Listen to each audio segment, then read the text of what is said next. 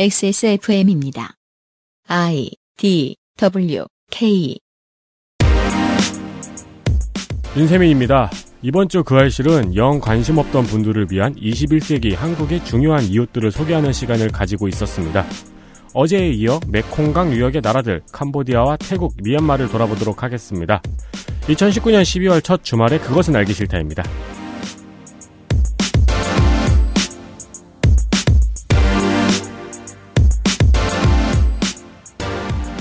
안녕하십니까 윤세민입니다.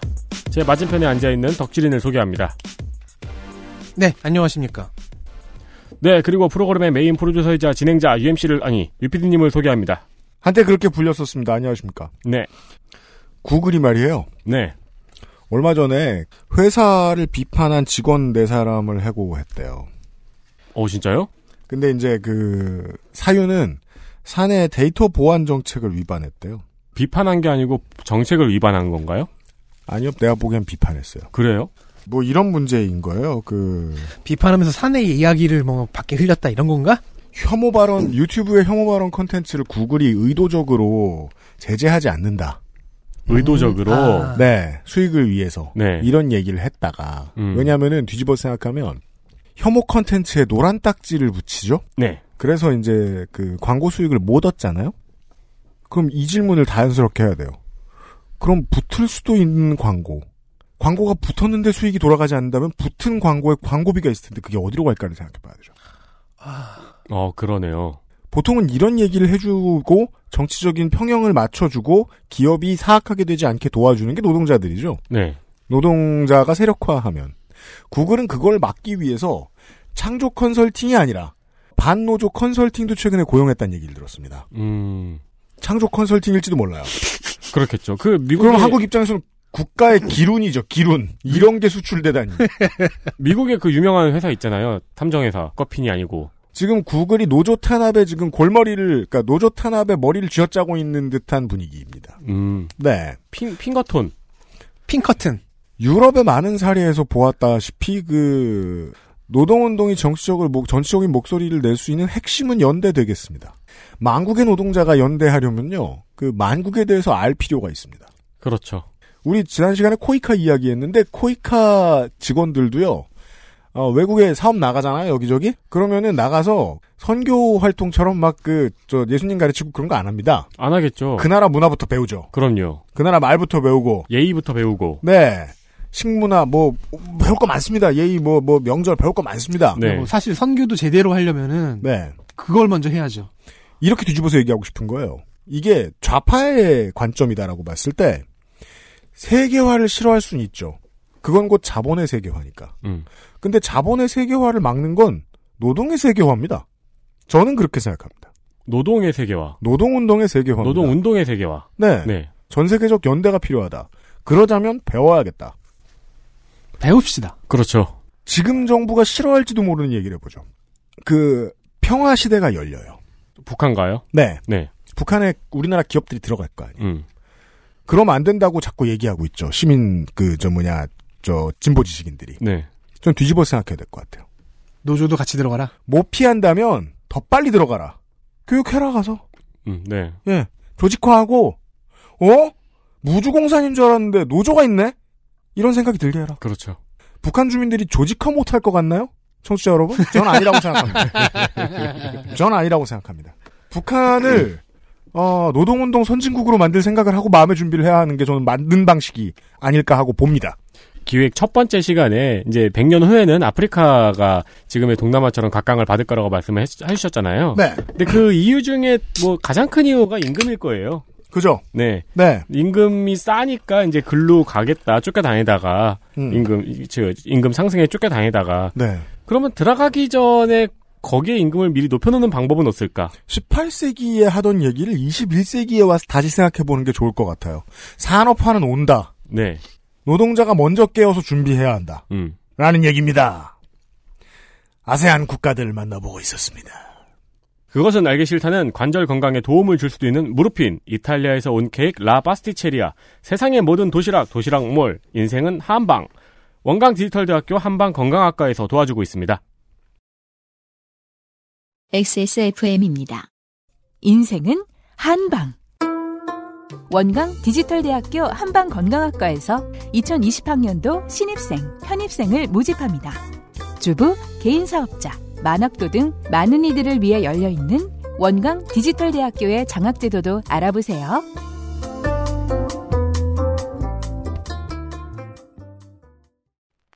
Maestro pasticcere. La pasticceria. 출근 전에 빤도로 챙겨 먹고 나가니까 맛있고 속도 든든하니까 너무 좋던데. 그치? 천연 재료로 만들어진 빵이라 부대 끼는 것도 없고 참 좋더라고. 이렇게 식탁 위에 계속 놔둬도 되는 거야? 어, 그렇게 보관하는 거야. 이탈리아 전통 방식인 천연 발효로 만들어서 상온에둬야 더 맛있어. 방부제 들어간 거 아니야? 방부제는커녕 그은한 이스트도 안 쓴다고. 이탈리아에서도 파티에서나 올린다는 고급 음식을 매일 아침 먹을 수 있는 건 우리 동네에서 우리밖에 없을걸? 아무나 만들 수 있는 빵 같진 않아. 당신의 식탁은 매일같이 특별한 날. 이탈리아에서 온 케이크 라 파스티체리아. 그럼요. 빨갱이도 스폰서가 필요하거든요. 네. 12월의 친구 라 파스티체리아에서 크리스마스와 연말 행사를 시작합니다. 빠밤. 그럼요. 빨갱이도 빵은 맛있는 거 먹어야 됩니다. 빨갱이도 종교가 있습니다. 네. 단품 8%, 옛날엔 없었습니다만. 네. 단품 8%, 왜냐하면 크리스마스 때 케이크를 먹어보니까 너무 맛있어가지고. 그리고 인- 종교를 갖게 됐어요. 그리고 뭐. 그러니까. 인도 차이나의 빨갱이들은 불교가 있습니다. 그렇죠. 그럼요. 네. 불교도도 빵 먹어야 됩니다. 그렇습니다. 단품 8%, 패키지 11%, 평소 가끔 하는 할인 행사보다 추가 할인이 더 들어간 상태입니다. 네. 할인을 라파스티체리아가 얼마나 싫어하는지 아십니까? 빵 만드는 것도 싫어 죽겠는데. 네. 이거 예, 전에도 말씀드렸는데요. 이렇게 할인폭이 다른 거 있잖아요. 네. 8% 11% 되게 애매하잖아요. 음. 이건 뭐냐면은 깎고 깎은 거예요. 네, 유현상 PD가 악마처럼 군 겁니다. 그렇죠. 10원만 더. 음. 보통 8% 할인할 것 같으면은 10%, 10% 할인하고 아니면 5%를 하거나 그죠? 그런데 11%할 것 같으면 15% 하든지 하죠. 네. 아니면은 10% 제한했는데 유현상 PD가 받고 1%더 받은 거죠. 그래서 지른 거죠. 그리고 그간 품절되어서 어, 달콤한 사람들의 속을 상하게 만들었던 알 쇼콜라 떡 케이크. 네. 이거 처음 먹은 사람은 그 짜장면 처음 먹은 바보처럼 보입니다. 입이 시커멓거든요. 음 어. 맞아요. 손- 손도 시커멓고 네. 이게 크리스마스 파티를 위해 예약 주문을 받는다고 합니다. 그러니까 초콜릿의 천사를 살해한 듯합니다. 방금. 네. 어? 네. 시커멓다고. 그 손이. 네. 초콜릿을 천사를 잡아서 갈아 넣은 거야? 그렇죠. 네. 끔찍하다. 돔 형태라서 케이크를 그 케이크에 초를 입체적으로 꽂을 수 있어요. 네. 구 형태로 이렇게 네. 꽂을 수 있어요. 네. 저는 약간 헬레이저 같은 그- 맞아요. 공포영화 떠오르는 바로, 바로 그거예요. 그런 느낌으로. 네. 네, 헬레이저 같은 생일 케이크 만들 수 있어요. 네. 음. 아, 나 늙었다, 진짜. 19일까지 예약 주문을 해주시면, 21일 발송, 23에서 24일에는 배송 완료가 되는 스케줄입니다. 이 얘기는 크리스마스에 맞춰드립니다. 19일까지 예약 주문을 해주시면, 그, 때, 파스티체리는 열심히 팔이 달아 없어지는 중이라는 얘기네요. 그렇죠. 주, 주변 주민들 다 모여가지고 지금 네. 박스 접고 있고. 네. 네. 20일 밤에 쓰러지시겠는데? 그럼요. 자, 파스티체리 사정이 지금 들으신 것처럼 그렇게 여의치가 않습니다. 그렇죠. 많이 만들 수 없어요. 아. 따라서 이후에도 계속 제작을 할 수 있을지 정확하게 말할 수가 없답니다. 네, 쉬실 것 같네요. 부상으로 시즌 아웃 될 수 있다는 얘기죠. 네, 그렇습니다. 일단 크리스마스 특별판이라 생각하시고 그간 알 쇼콜라또를 기다리거나 궁금해 하셨던 분들은 궁금합니다. 음. 꼭 이 기회를 놓치지 마시길 바랍니다. 네. 크리스마스 파티 연말 파티에 특별한 사람이 되어 보세요. 네. 라 파스티체리아와 함께하면 가능합니다. 저 몇 번 여기저기 사가봐서 제가 아는데요. 음. 빵이 맛있죠? 음. 그럼 이거 어디서 사냐 꼭 물어봅니다. 아 그렇죠. 그러면 순간 되게 취향, 노- 그, 취향이 클래스가 있는 사람으로 돌변합니다. 네. 네. 근데 거기서 어, 우, 나, 우리 모래서라고 얘기하면 좀 없어 보이잖아요. 그리고 네. 왜 아, 그럼 그래요. 그런 버릇 있는 분 계시잖아요. 집에 빵이 꼭 짱 박혀 있어야 되는. 음. 네, 빵 음. 몇 덩이는 집에 있어야 되는 분들이 있거든요. 아, 물론 좀, 사- 좀 합리적으로 얘기하면 그렇게 그 상시 유지하기에는 좀 그 적당한 가격은 아니죠. 아, 그렇습니다. 아무래도 네. 좀, 좀 비싸죠. 음. 네. 네, 그렇게 되면 오다 가다 계속 한 덩이씩 뜯어먹게 돼요. 네. 저는 사서 혼자 먹겠습니다. 다만 이제 어, 많은 사람들 앞에서 그 폼 잡기는 참 좋습니다. 네. 네, 준비하시고요. 오늘은 에디터가 알려준 대로 캄보디아와 태국, 미얀마 아, 이 메콩강 유역의 나라들을 만나보겠습니다. 네. 누워서 세계 속으로 캄보디아 캄보디아입니다. 인구는 1,500만 명 정도 됩니다. 여행업계에서 흔히 하는 얘기인데 다른 나라도 마찬가지인 것 같아요. 트렌드를 타요. 여행이요? 사람들이 정말 많이 가는 곳이 있어요. 예를 들어 뭐 일본인이면 괌, 뭐 한국인이면 필리핀 일- 일부 등지. 네. 네, 예전엔 일본이었는데 지금은 또 아니잖아요. 그런 고정적으로 정해져 있는 만만한 여행지들이 있어요. 네. 제외하면은 트렌드로 돌더라고요. 예전에는 뭐 세부였다, 보홀이었다가 예전엔 뭐 다낭이었다가 음. 뭐 최근에는 러시아 도시 어디죠? 저기 저기 위에 조, 조소장이 간데 네, 되게 가까운데 상트페체르 부르고 아니 거긴 멀잖아요. 거긴 멀고 있는 보 보 보 보 보 보보경심일려 아니고 아이씨, 야, 블라디보스톡. 아, 보가 뭐야. 블라디보 네. 아, 거참 아무튼 블라디보스톡처럼 그 최근 여행 트렌드로 한동안 돌았던 곳이 캄보디아였어요. 음, 네 저도 가본 적이 있습니다. 그렇군요. 네, 전 한 15년 전쯤이라서 네, 그때는 히피였거든요. 음, 뭐? GDP는 1인당 GDP가 1,559달러. 근데 지금까지는 가장 낮습니다. 네. 물론 이제 최하는 아직 안 나오지 않았어요. 네, 민족 구성, 음, 민족 구성이 다채로운 듯 다채롭지 않습니다. 네. 크메르족이 97.6%거든요. 그 외에 다양한 소수 종족, 샴족을 비롯한 다양한 소수 종족들이 있습니다. 베트남계도 있고 중국계도 있는데 샴족이 1.2%, 그 외에 수많은 종족들을 쫙 합치면 또 1.2%입니다. 네. 이쯤 되면 거의 한국과 비슷한 민족 구성이 아닌가 싶습니다. 네. 네. 대륙에 있는 나라임에도 불구하고 말이죠. 네. 그 알실 누적 다운로드 20위가 캄보디아입니다. 꽤 높네요. 오, 그러게 말이에요. 38위가 라오스였는데요. 언어는 크메르어를 쓰고요. 네. 문자는 크메르 문자를 씁니다. 이게 왜인지 문명을 해보신 분들은 알죠. 특히 문명 식스를. 그렇죠. 예. 캄보디아 지방에 고대 제국의 크메르 제국이 있습니다. 음.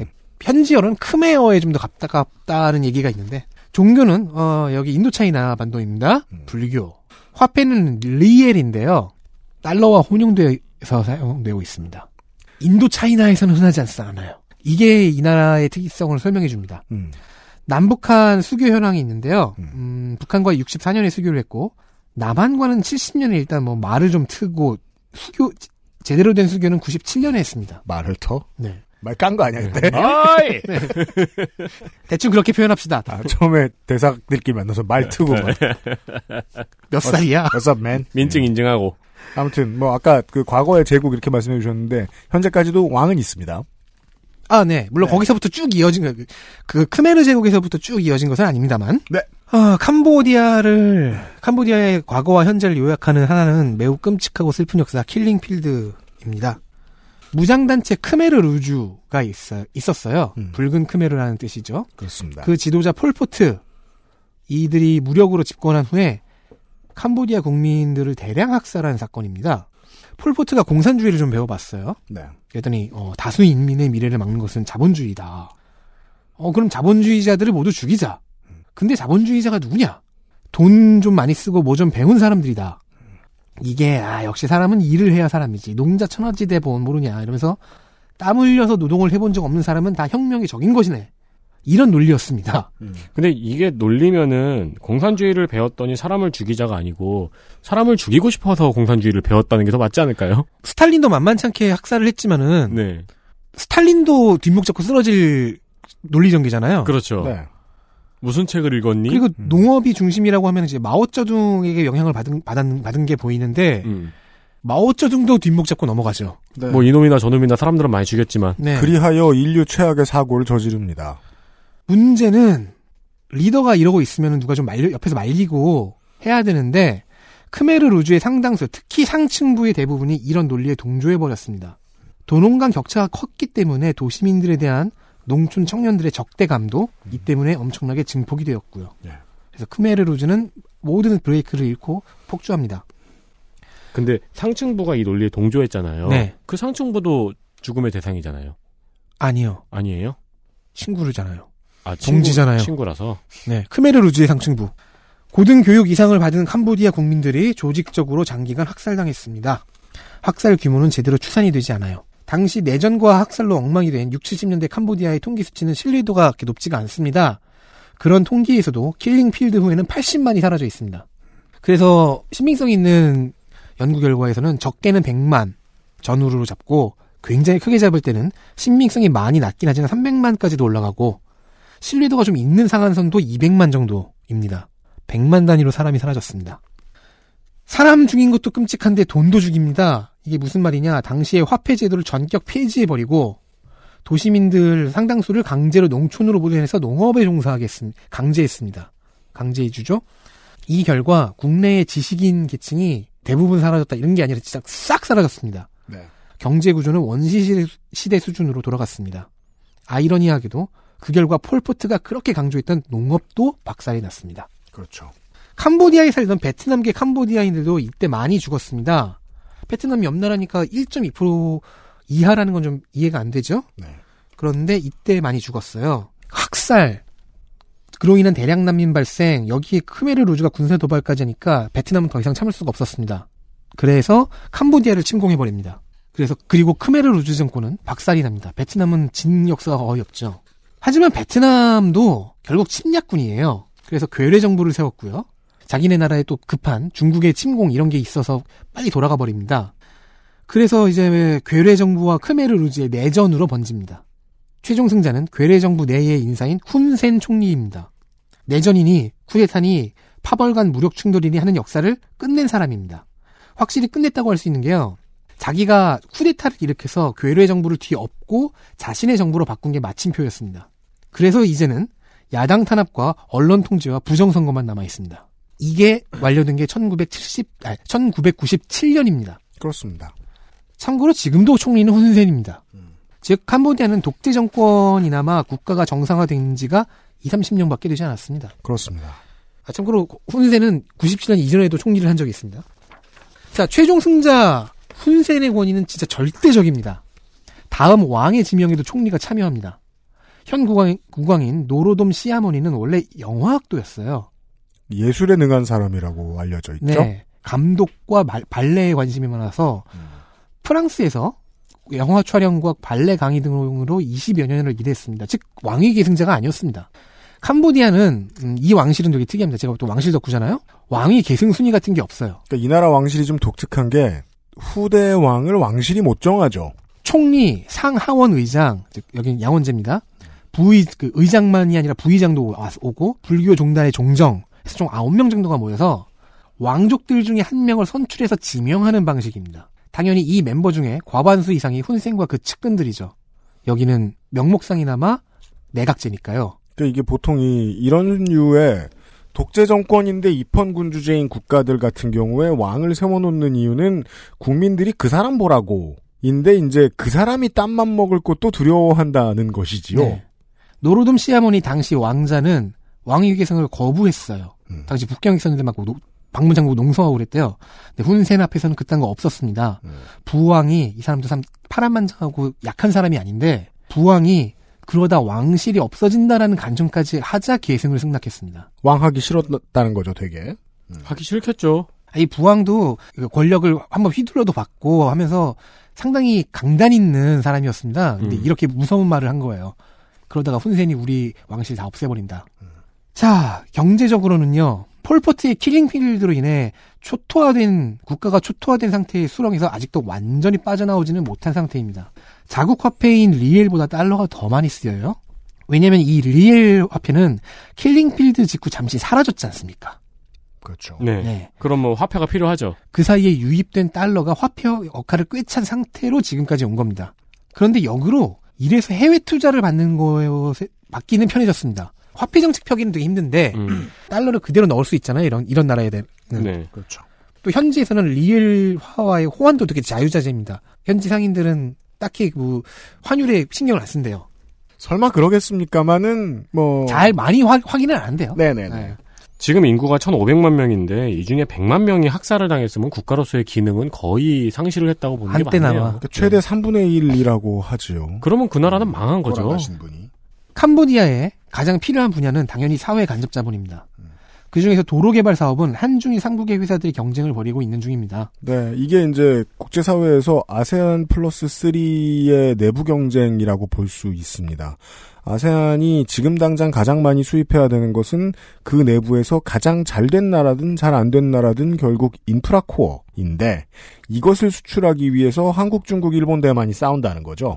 작년에는 한신공영이 국도 하나를 개보수 및 확장하는 4년짜리 사업을 수주했는데 공사비가 우리나라 돈으로 무려 909억 원. 당시 기준으로 하면 역대 최고액이었습니다. 중국의 한 건설사는 수도 프놈펜시에 들어설 고층 건물을 현지 기업인 로얄그룹과 합작으로 수주했는데 2억 3천만 달러 프로젝트였습니다. 그러니까 이게 이런 거대한 프로젝트가 있을 때 얘기 나오는 거는 이런 와 큰 프로젝트들이 경제를 움직이는구나 이런 것도 있지만 요런 사업이 있는 걸 보니까 더 자잘한 사업도 엄청 많겠구나 이렇게 네. 생각하시는 게 맞습니다. 네. 네. 어, 돈을 열심히 모으고 정부와 민간이 돈을 열심히 모으고 뭐 원조를 받고 한 돈들을 지금 이런 데다 풀고 있다. 그러니까 음. 오지게 그거죠. 큰 오지게 큰 건물 옆에 다른 작은 건물들도 생길 거라는 거예요. 그렇죠. 그럼 그때도 계속해서 해외의 기술을 필요로 할 거라는 겁니다. 네. 자, 로얄 그룹 현지 대기업입니다. 미디어, 건설, 부동산, 관광, 항, 항공, 무역, 자원가공, 광업, 소매업 등 손대지 않는 곳이 없는 재벌 그룹입니다. 이건- 나쁜 놈들이네요. 국가 아닌가요? 국가일 수도 있어요. 어, 훈센 총리의 가족들이 투자자, 주주, 이사 등의 형태로 관련 기업들을 소유하고 있습니다. 그리고 그 정점에는 장녀인 훈 마나가 있습니다. 음. 어, 별로 관련이 없는 얘기인데요.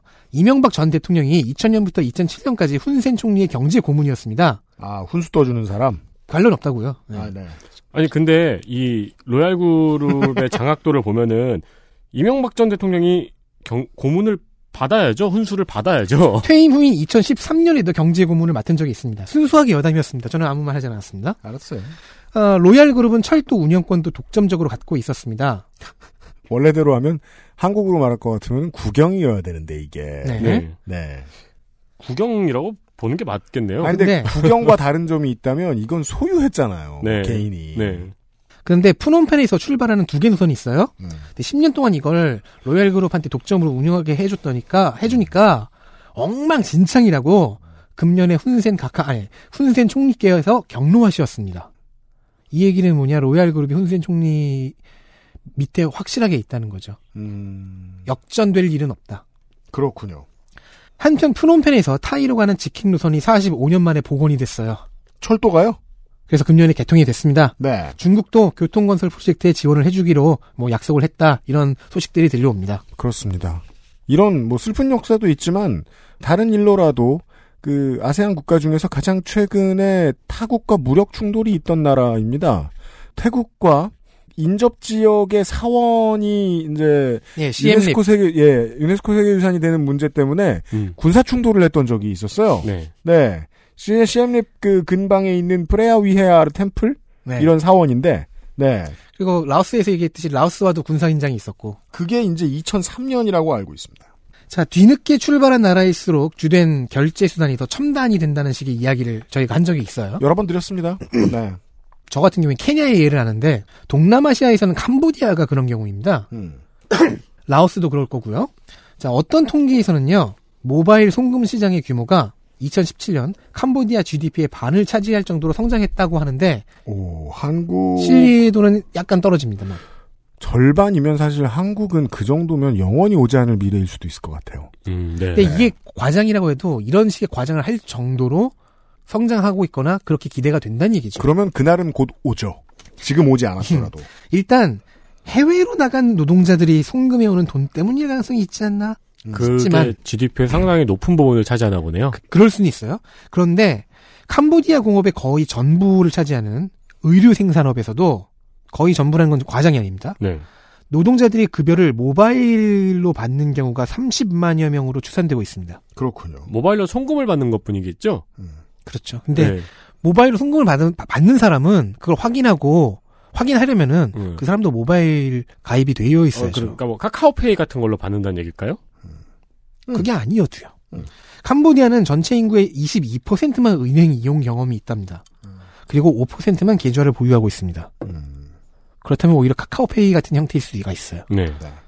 자, 중국이나 케냐 같은 나라가 카드 단계를 건너뛰고 현금에서 모바일로 곧장 갔듯 캄보디아는 상업은행 계좌 기반 체제를 건너뛰고 모바일로 가는 중인 것으로 보입니다. 여기서 이제 문화적으로 재미있는 측면이 어떤 게 있냐면 어, 우리는 절대 경험할 수 없는 이런 나라의 다음 세대 친구들은 돈이 돈으로 안 보이는 체험을 하게 됩니다. 음, 네. 이게 무슨 소리냐?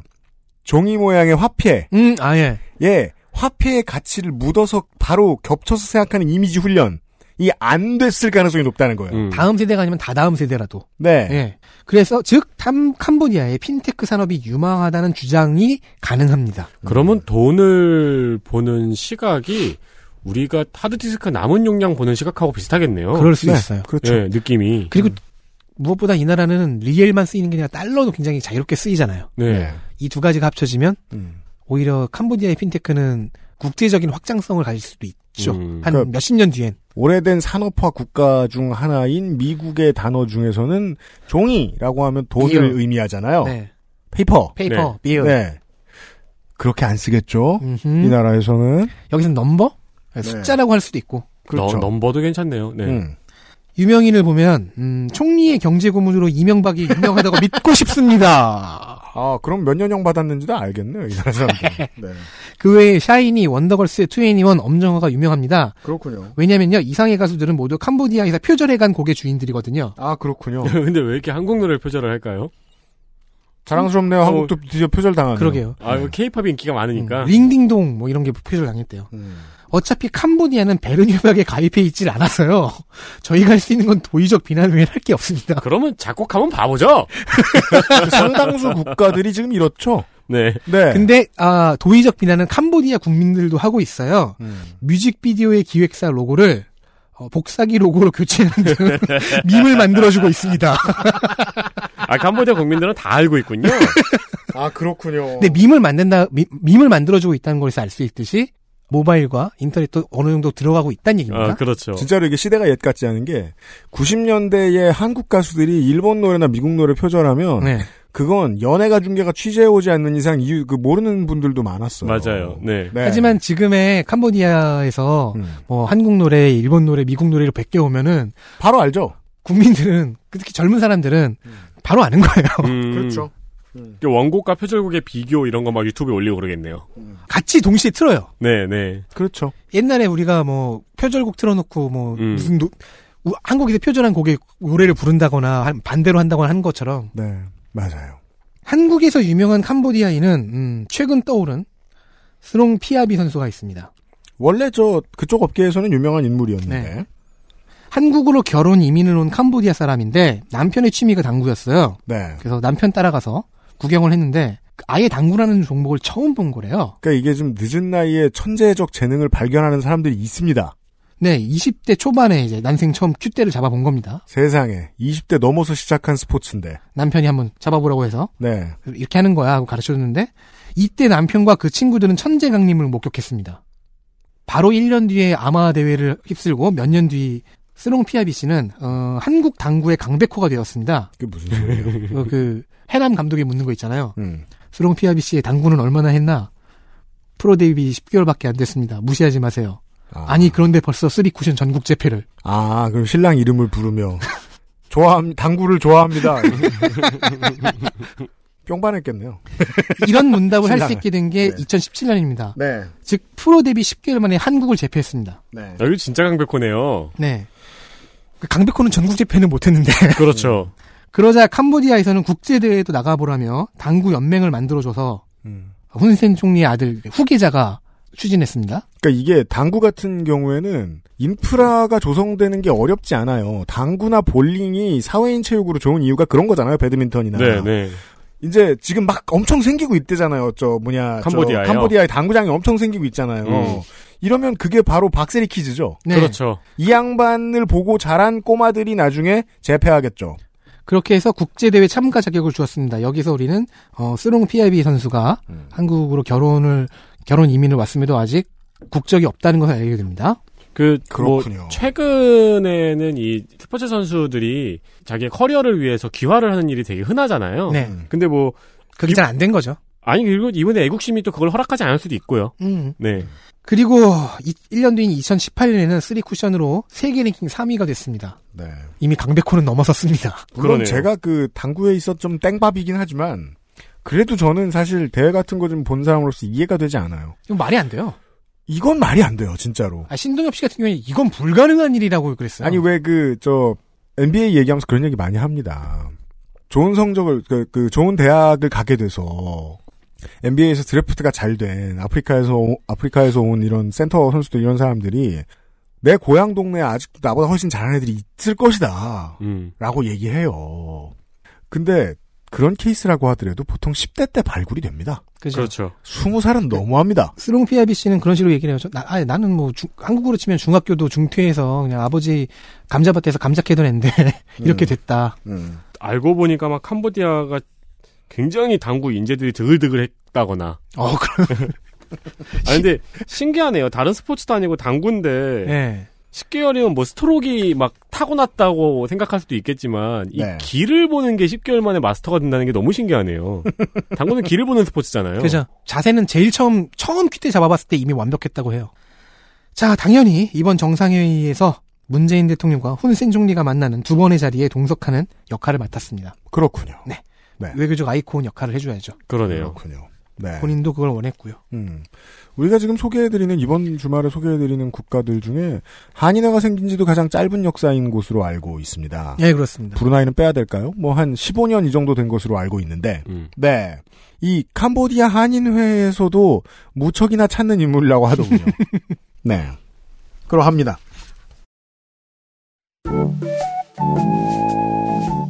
XSFM입니다.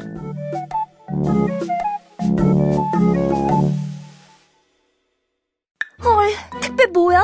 오늘 집에 없는데. 아, 어떡해. 원하는 날 받을 수 없을까?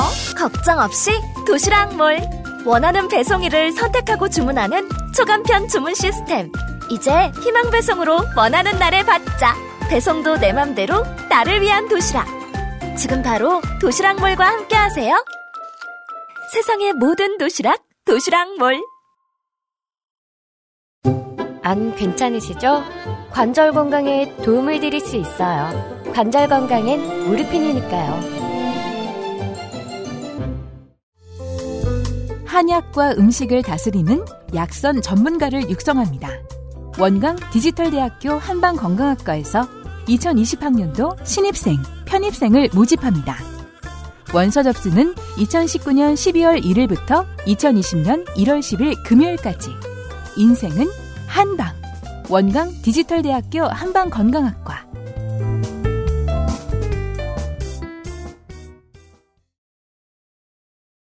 이번 주에 그것은 알기 싫다는 누워서 아세안 속으로 시간입니다. 네. 네, 좀 혹시 뭐 운전하면서 들으시거나 걸으면서 들으시는 분이 있다면 채빨리 그 자리에서 누우시길 바랍니다. 네, 그것이 저희 PD님의 기획 의도입니다. 그렇습니다. 물론 앉아서 들으실 수도 있습니다만, 태국입니다. 음. 누워서 세계 속으로 태국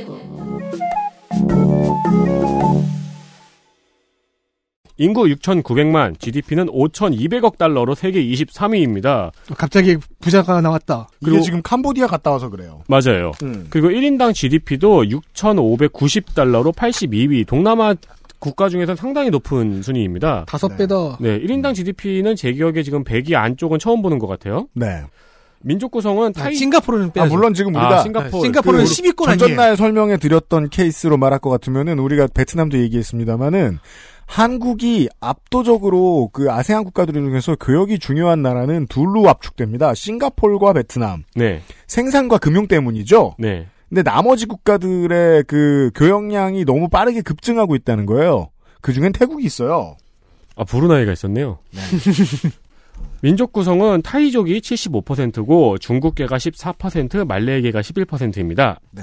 언어는 태국어를 쓰고 종교는 불교가 94%, 이슬람교가 4%입니다. 네. 물론 문자는 동글동글 귀여운 아, 예. 음, 멋있게 생긴 것 같아요. 그 문자를 아마 람카맹 대왕이 만들었다고 전해질 겁니다. 음. 세종 대왕과 더불어서 문자를 만든 왕. 화폐는 바트를 쓰고요. 남한 수교는 1958년에, 북한과의 수교는 1975년에 했습니다. 네. 인도차이나 반도 동쪽과 서쪽의 그 남북 수교 연도가 서로 이렇게 반대로 다릅니다. 질이 한반도의 두 배가 넘는 국토에 그게 네 개의 지역으로 나뉩니다. 네. 북부는 치앙마이로 유명한 산악지대입니다. 음. 작은 분지에 도시가 형성되어 있고요. 주 산업은 농업입니다. 네. 그리고 동북부는 이산 지역이라고 부르는데 라오스와 접하고 있는 그 지역이에요. 그렇습니다. 비엔티안을 마주보고 있는. 네, 근데 이게 태국의 다른 지역과는 산맥으로 분리가 되어 있습니다. 음. 경제적으로 상당히 빈곤하고 낙후된 지역입니다. 음. 주된 생업이 벼농사인데요. 네. 그 아직도 천수답에 의존을 하고 있는 지역입니다. 네. 농업용수의 공급이 그 전부 다 강우에만 의존을 하고 있고 그렇죠. 강수량이 낮아서 불안정합니다. 음. 역사적으로는 사실상 라오스에 가깝고 문화도 라오스와 더 가깝습니다. 중부에는 수도인 방콕이 있고 광대한 평지가 있고 짜오프라야 강 덕분에 농업 용수의 공급이 쉬워서 세계적인 쌀 생산지입니다. 네. 그리고 방콕은 세계적인 관광지죠. 맞습니다. 아유타야, 파타야 등의 관광지도 거의 중부에 속해 있습니다. 네. 그리고 남쪽 우리가 태국 지도에서 항상 궁금하는 그 아래 꼬리처럼 보이는 부분입니다. 말레이시아 맞닿아 있는 반도. 네, 네. 말레이 반도의 거의 절반을 차지하고 있습니다. 네. 태국 최대의 관광지인 푸켓과 코사무이가 여기에 속해 있습니다. 그렇습니다. 스트리트 푸드파이터 태국 편 맨 뒷부분을 보시면은 음. 백종원 씨가 식당에서 카레나 해산물 들을 잔뜩 드시거든요. 음. 그게 여기 남부 음식입니다. 그렇군요. 네, 음. 가보 네. 가보고 싶더라고요. 음. 아, 물론 백종원 씨는 그걸 전부 다 중부에서 드셨습니다. 아 그래요? 네. 네, 네. 중부의 모든 음식이 다 모이니까요. 네. 80년대 이전까지는 주로 쌀을 수출하는 국가였습니다. 20세기에는 세계 쌀 수출국 1위였습니다. 그러나 최근에는 인도의 1위를 빼앗겨 2위가 됐습니다. 여전히 쌀은 많이 팔린다. 맞습니다. 쌀뿐만이 아니고 고무도 수출국 1위입니다. 고무. 고무 고무. 네. 동남아 국가 중에서는 전성기가 한번 지난 나라라고 할 수 있습니다. 80년대에 일본이 태국에 공장을 많이 지으면서 전자제품의 수출 실적이 쌀을 앞질렀습니다. 그렇죠. 네, 당시에는 성장률이 8%에서 9% 정도 됐어요. 음. 특히 전 세계 하드디스크의 40%를 생산할 정도로 하드디스크를 많이 생산하고 최근에는 에어컨, 냉장고 역시 세계 2위 수출국입니다. 예. 미국 및 유럽으로 수출을 하는데요. 이거 여기도 자국의 브랜드는 없고 전부 OEM입니다. 음. 이 OEM 생산을 한- 많이 하는 국가는 공장이 갑자기 빠져버리면 경제가 휘청하거나 그렇죠. 혹은 혹은 OEM 생산을 하면서 얻어진 기술로 이후에 자체 브랜드를 발전시키는 방향이 있죠. 네, 맞아요. 우리나라만 해도 한 국가 안에 이 두 가지 경향을 모두 볼 수 있습니다. 네. 맞아요. 네. 네. 처음에 E OEM국으로 컸고요. 네. 네. 제가 작년에 산 선글라스는 그 명품 선글라스를 만들던 대구의 업체들이 음, 모여서 만든 브랜드입니다. 음, 맞아요. 네. 거기가 OEM이 싹 빠졌잖아요. 네. 네. 은근히 경쟁력 있다고 하더군요. 그렇습니다. 하지만 태국의 경우에는 30년 동안 그런 기반을 형성하지 못했습니다. 음. 현재도 전기 전자 산업은 수출 실적 2위이며 거의 일본 기업이 절반 이상을 차지하고 있습니다. 네. 여기도 부품 자체 생산을 못해서요. 부품 수입하고 조립해가지고 완제품 수출하고 음. 네. 이런 식입니다. 이 전기 전자 생산을 뛰어넘은 것이 자동차 생산입니다. 그렇습니다. 네, 일본의 자동차 생산 거점 역할을 하고 있습니다. 음. 무려 세계 자동차 생산국 10위에서 12위 정도를 왔다 갔다 합니다. 그렇죠. 네. 가끔 프랑스를 이기기도 하고 막 그러더라고요. 왜냐면은 프랑스와 스페인이 자동차 생산 공장이 유럽에서 상당히 큰데 네. 유럽에서 큰 걸로는 이 규모를 이기기 힘들다. 아시아의 규모를. 네. 네. 자동차 생산 지역인 이스턴 시버드 지역을 가면은 아시아의 디트로이트라고 써 있습니다. 네. 어, 그러면 한 1, 20년 뒤쯤에 에미넴이 나오죠? 네, 여기 여기는 이제 러스트 시보드가 되어서 네. 에미넴이 배출되고 아시아에서 랩 제일 잘하는 사람. 그렇죠. 아시아 에미넴을 만들고 아시아 도널드 트럼프에게 표를 주고 그러면 이제 아시아 에미넴에 호- 빡치고 네. 대통령은 지금도 그 아시아 대통령 안 뽑아서 다행이네요. 총리는 지금도 비슷한데. 네. 네.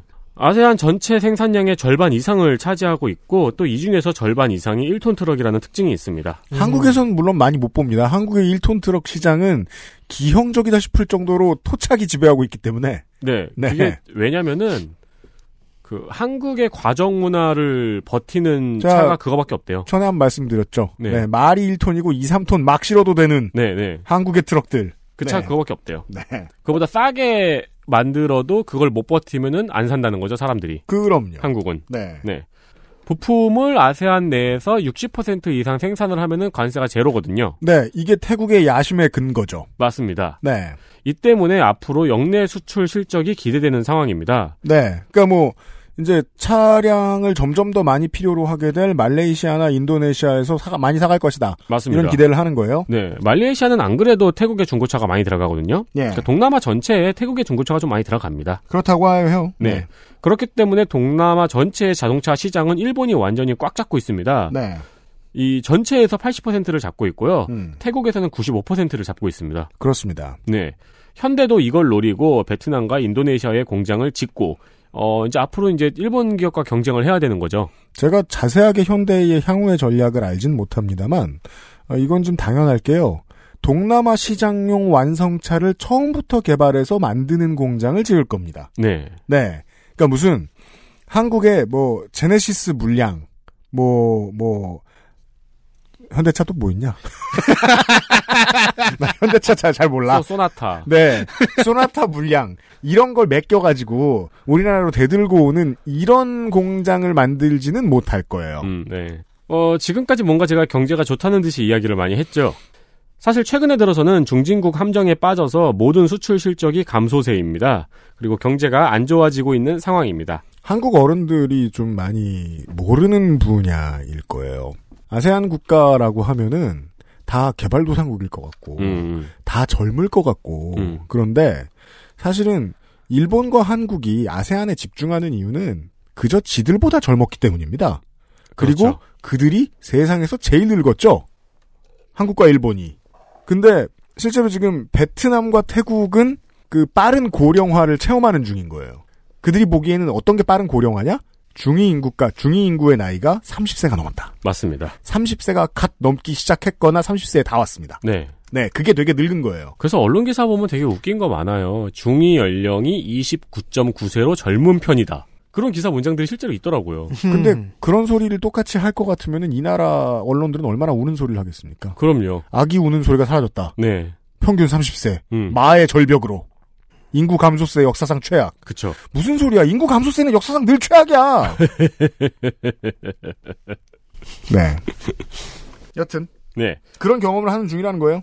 지금까지 경제 성장률을 저희가 계속 5%, 6%, 뭐 7% 이렇게 말씀드렸잖아요. 네. 이게 평균인 것 같지만 그럴 리가 없잖아요. 그렇죠. 네.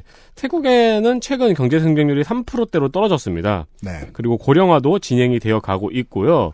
동남아 국가 중에서는 경제가 가장 빨리 발전한 나라입니다. 네. 그 동남아 국가 중에서는 그렇죠. 네. 경제가 가장 빨리 발전해서 가장 먼저 잘 사는 나라가 됐었는데 네. 현재는 주춤주춤 하고 있습니다. 빈부격차가 엄청 심합니다. 그죠. 이거는 참 대단한 거죠. 태국의 국민들이 정치가 그렇게 불안한데 음. 저것도 많고 뭡니까 쿠데타도 많고 좌우 반목도 심하고 네.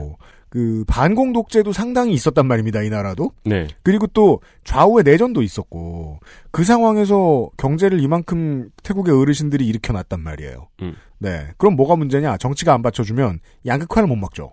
GDP가 1인당 GDP가 6,500달러라고 말씀을 드렸는데요. 음. 동남아 중에서는 좀 높은 편입니다. 근데 지역별 편차를 보면은 그 지도를 보잖아요. 그러면 수도권을 제외하고는 거의 다 3,000달러 이하입니다. 네 그러면 이제 고소득 전문직이라 불리는 만 달러 이상의 노동자들이 소수 있고 맞습니다. 나머지들은 가난하다. 아. 그렇죠. 얘기겠죠. 네. 아, 그리고 AA와 레드불의 고향입니다. 그렇습니다. 태국의 뿌리를 가지고 있고 네. 만들어 파는 건 오스트리아. 아 그렇습니다. 네네 맞아요. 네. 아무튼 더블 A 그렇죠. 네. 그럼 그거 알 수 있어요. 우리가 이제 아세안 방송하면서 이런 생각을 하지 않을 수 없어요. 한국 광고는요. 뭔가 클래시하게 보여야 할 때는 백인을 넣어요. 맞아요. 백인 좀 넣다 보니까 어색해 인구 비율이 흑인이나 넣어요. 보통 2대1 비율입니다. 그리고 코케이전과 아, 라티노를 구분하지 못해요. 음. 이런 특징들을 가지고 있어요. 네. 다 백인이지 뭐 이러고 앉았어요. 사실 저는 이유를 뭐 거칠게 파고 싶진 않고 오너들이 이 나라의 정서를 그렇게 생각하기 때문에 왜냐하면 보통 큰 기업들의 광고는 그냥 회사 오너들이 도장 찍어주면 그게 광고가 되니까 음. 그렇게라고 생각을 해요. 근데 TV 광고에서 더블 A 광고를 볼 때 기억해 보십시오. 딱 봐도 아시아 사람이 있습니다. 그리고 아, 이게 태국 광고는 네. 아이디어 아 태국은 광고의 천국이죠. 네, 정말 대단한 것 같아요. 광고의 천국이죠. 아 웃긴 것도 있고 감동스러운 거, 감동적인 짱이고. 것도 있고 맞아요. 되게 당황스럽게 이게 뭐야 싶은 것도 있고 한국인들이 태국과 친해지고 싶으면 일단 광고를 뒤져야 됩니다. 아 네. 광고에 반전이 있는 것도 저 진짜 처음 봤어요. 아무튼 제가 좀 그 얘기를 하고 싶었어요. 기나긴 광고, 반전 있는 광고. 어느 나라를 가든 저는 그 그냥 동네 TV 채널을 최대한 오래 보거든요. 음, 문화가 보이니까. 네. 네. 아시아 국가들 중에 광고에 백인이 이렇게 많이 나오는 건 중국이랑 한국밖에 없는 것 네. 같아요. 제가 네. 저 지하철 광고에서 되게 웃겼던 건데 아마 음. 갤럭시 광고였던 것 같아요. 네. 근데 어떤 남자분이 이제 동양인 남자분이 이렇게 서 있었어요. 아마 한국인이었던 것 같은데 음. 그러면서 이제 갤럭시로 뭘 하는 뭐 그런 화면이었는데 네. 밑에 그 텍스트가 소호의 뭐 성갑 킴씨 이렇게 써 있는 거예요. 음. 근데 성갑 킴만 알파벳으로 돼 있는 거예요. 음. 소호는 한글로 돼 있고 음. 그 반대여야 하지 않나요? 산청군 잘 모른다 그랬죠. 산청군에 소호면이 있을지도 몰라요. 아, 성갑 킴 씨는 방금 저 귀화했고 아니 아니면 귀화 시험 아직 안 끝났고 아, 네. 아직 승인이 안 났구나. 아무튼 경제는 이러합니다. 네. 정치 재미있는 구간입니다. 경- 경제미 때. 아 저는 재밌어요. 왕 얘기 나오거든. 이건 재밌을 겁니다. 음. 동남아에서 유일하게 다른 나라의 점령을 받지 않은 독립국가입니다. 그렇습니다. 네. 이게 뭐- 동아시아 전체를 다 뒤져봐도 그런 역사가 흔치 않습니다. 네, 그렇죠. 자, 옆에 그 동쪽에 동쪽에 있는 다른 인도차이나 삼국은 음. 프랑스한테 점령당했는데 태국만 가만히 있었거든요. 일본 왔을 때도 괜찮았고. 음. 그리고 그리고- 운도 좋았고 당시 왕실도 대처를 잘했고. 네. 인도네시아, 필리핀 역시 여러 피지배의 역사를 가지고 있습니다. 일본 같은 경우는 와가지고 니네 문 안 열면은 팬다 하니까 문 딱 열어가지고 점령 안 당했고. 그러니까 일본은 그리고 이제- 결국 네. 이제 메가더 쇼군 시대를 거치니까 일본도. 네. 네. 그러면서 문을 딱 열어준 다음에 일, 일본이 그냥 휙 지나갔죠. 영국 인도에게 깨지도록 그렇죠. 음. 길을 열어줬죠. 네. 가서 가서 죽으세요. 맞는 거 보고 있었죠. 음. 어. 시암 왕국이던 라마 4세가 있는데요. 음. 제국주의의 압력이 있을 때 문호를 열어서 개혁을 받아들이고 균형을 잡았던 왕입니다. 네. 그러니까 문을 안 열어도 점령을 당할 거고 문을 열어도 점령을 당하잖아요. 그렇죠. 보통의 역사에서는. 음. 근데 이 라마 4세는 이 균형을 잡아가지고 점령을 안 당했던 왕이에요. 고종이 그렇습니다. 되게 부러워했겠네요. 그렇죠. 영화 왕과 나에서는 이 과정에서 라마 사사의 역할을 왜곡해서 표현을 했죠. 네, 마치 그, 그 영국인 가정교사가 다 한 것처럼. 그렇죠. 이 이야기가 실제 시암의 영어 교사로 간 안나라는 분의 책이 바탕이긴 한데요. 음. 영국의 바- 압박이 있었고 그 외교적으로 굉장히 중요한 시기에 영어 교사로 간 건 사실입니다. 네. 근데 실제로 국왕과 연정이 있었는지 등은 확인되지 않고 이 본인의 주장입니다. 아, 이 연정 문제에 있어서의 팩트체크는 정말이지. 네. 양자한테 다 물어보는 수밖에 없습니다. 그렇죠. 하지만 이젠 그 태국에서는 왕가나를 볼 수가 없거든요. 어릴 때는 그냥 아무 생각 없이 재밌게 봤었는데요. 태국에서는 지금 볼 수 없는 것이 많습니다. 네. 할 수 없는 말도 많습니다. 이- 그 어릴 때 봤을 때 율브린더가 너무 멋있어가지고 네네, 그렇죠. 그리고 이 라마 4세의 뒤를 이은 라마 5세 이 21세기에 제이슨 스테덤이 있었다면은 20세기에는 율브린너가 맞아요. 어, 없어도 괜찮아. 이런 걸 전해주는 미남이었죠. 맞아요. 네. 라마 5세 쭐랄롱권 쭐랄롱권 음. 쭐랄롱권 대왕의 대나무 외교도 유명합니다. 음.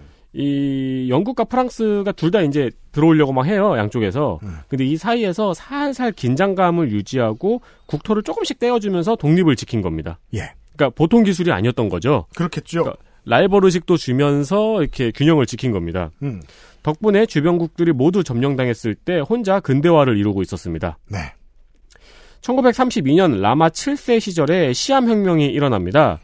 그리하여 이런 빠른 그 아이템을 하나 더 얻습니다. 맞습니다. 네, 1930년대 민주화. 그래서 입헌 군주국이 됩니다. 네, 그리고 국호도 이때 바뀝니다.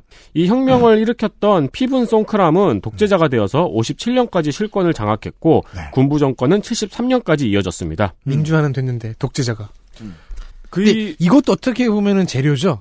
네. 경험이잖아요. 네. 그렇죠. 독재 기간이 동남아의 다른 기간에 비하면 좀 짧아요. 네. 네. 입헌군주국이지만 국왕의 영향력이 상당합니다. 네.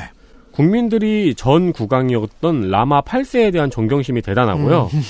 태국 여행객들은 이제 여행을 가기 전에 곳곳에 있는 국왕의 초상화를 손으로 가리키거나 훼손하지 말라는 주의사항을 듣고 갑니다. 그, 그렇죠.